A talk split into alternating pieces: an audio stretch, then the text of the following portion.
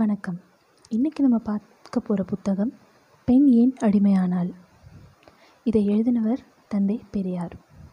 தந்தை பெரியாருன்னு ஆரம்ப காலகட்டத்தில் வெறும் ஒரு தமிழ் புக்கில் இருக்கிற ஒரு லெசனாக நான் ஈஸியாக கடந்து போயிட்டேன்.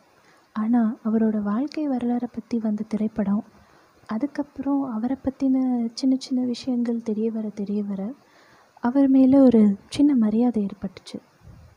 பெண் ஏன் அடிமையானால் இந்த புத்தகத்தை நிறையா பேர் ஆதரித்து பார்த்துருக்கேன். நிறையா பேர் நான் எதிர்த்தும் பார்த்துருக்கேன்.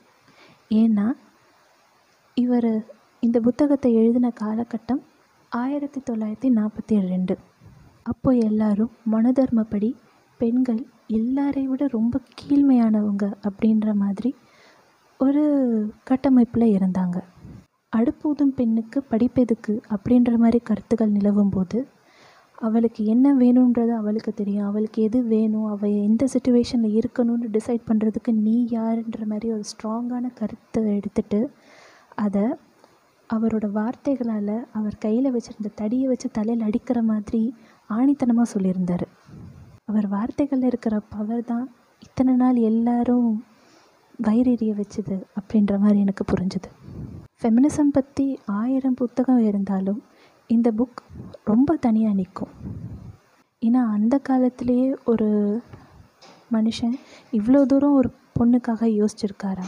அண்ட் ஒரு ஆண் இந்த மாதிரி ஒரு பெண்ணுக்காக யோசிச்சிருக்காரா? அப்படிங்கிறத நினைக்கும்போது இப்பயுமே ஆச்சரியமாக இருக்குது இந்த புக்கில் ஒரு மூணு விஷயத்த ரொம்ப ஃபேண்டசைஸ் பண்ண வேண்டாம். அதாவது ரொம்ப புனிதமாக கட்டமைக்க வேண்டாம் அப்படின்னு சொல்லிட்டு பெரியார் அவர்கள் சொல்லியிருக்காரு.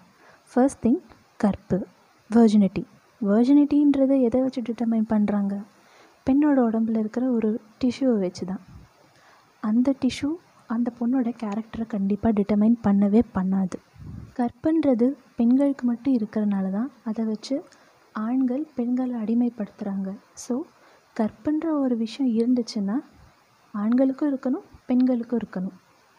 இல்லைன்னா அடிமைப்படுத்துகிற மாதிரி ஒரு விஷயம்னா ரெண்டு பேருக்குமே வேண்டாம் அப்படின்ற மாதிரி அவர் சொல்லியிருக்காரு. அடுத்தது காதல் அண்ட் கல்யாணம். காதல் கல்யாணம் இந்த ரெண்டு விஷயத்த ரொம்ப புனிதமாக கட்டமைக்கிறனால பெண்கள் தான் முக்கால்வாசி அடிமைப்படுத்தப்படுறாங்க அப்படின்னு சொல்கிறாங்க இது பொதுவாக நம்ம எல்லாருக்கும் தோணுனாலும் இதில் வேறு எழுதி வச்சுருக்கிற எக்ஸாம்பிள்ஸ் வந்து கொஞ்சம் டிஃப்ரெண்ட்டாக இருந்துச்சு. நாளடைவில் அவங்களுக்கு அந்த காதல் வந்து குறைஞ்சு போனால் எங்கே இவனை விட்டு போனால் இவன் நம்மளை தப்பான கேரக்டர்னு சொல்லிடுவானோ?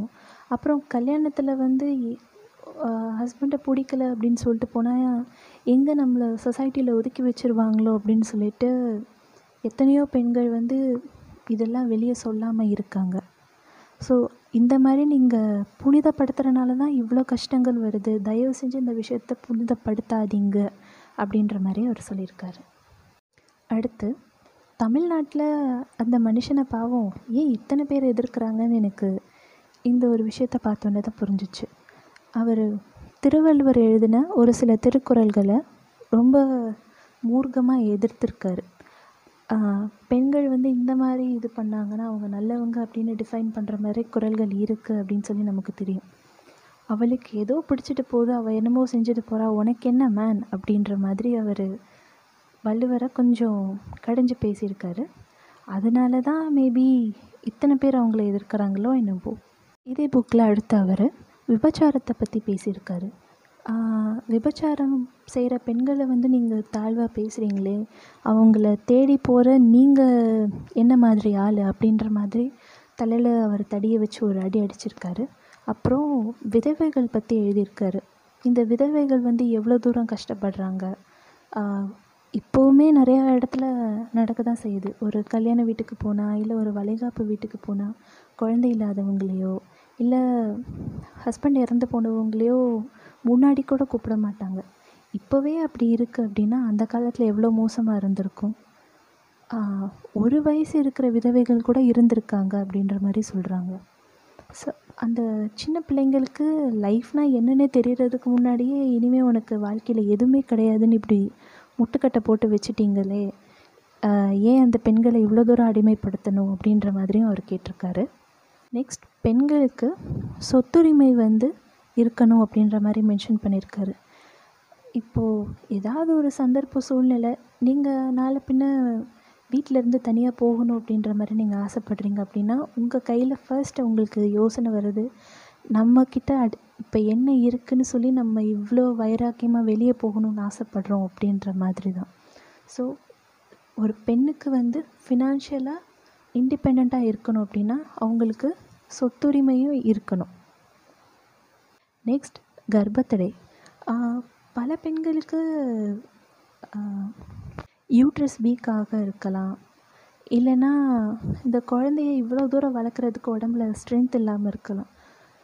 பெண்கள் வந்து வெறும் குழந்தைக்காக மட்டும் அப்படின்ற மாதிரி இல்லாமல் இருக்கிறதுக்காக பெண்கள் அவங்களுடைய உடல்நலத்துக்காகவும் கர்ப்பத்தடை செஞ்சுக்கிறது அவங்களோட பர்சனல் உரிமையே தவிர இதில் அடுத்த ஆள் வந்து இன்வால்வ் ஆகக்கூடாது அப்படின்ற மாதிரி அவர் எழுதியிருக்காரு. அண்ட் சரி இத்தனை ப்ராப்ளம்ஸ் பெண் பொண்ணுங்களுக்கு இருக்குது இதை எல்லாத்தையும் நம்ம இது பண்ணணும்னா என்ன பண்ணலாம் அப்படின்ற மாதிரி பத்தாவது அத்தியாயத்தில் சில சொல்யூஷன்ஸ் வந்து சொல்லியிருக்காரு.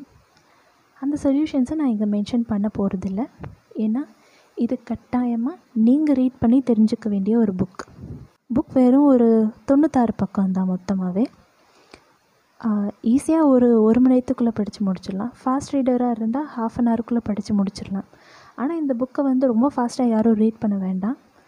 நல்லா பொறுமையாக வாசித்து நிதானமாக மைண்டுக்குள்ளே யோசிச்சுட்டே ரீட் பண்ணுங்கள் அண்ட் முன்னுரை எதையுமே ஸ்கிப் பண்ணாமல் ரீட் பண்ணுங்கள் ஏன்னா ஒவ்வொரு வரியிலையும் அவ்வளோ ஆழமான கருத்துக்கள் இருக்குது கட்டாயம் இது எல்லோரும் ரீட் பண்ணியே ஆகணும். நன்றி வணக்கம்.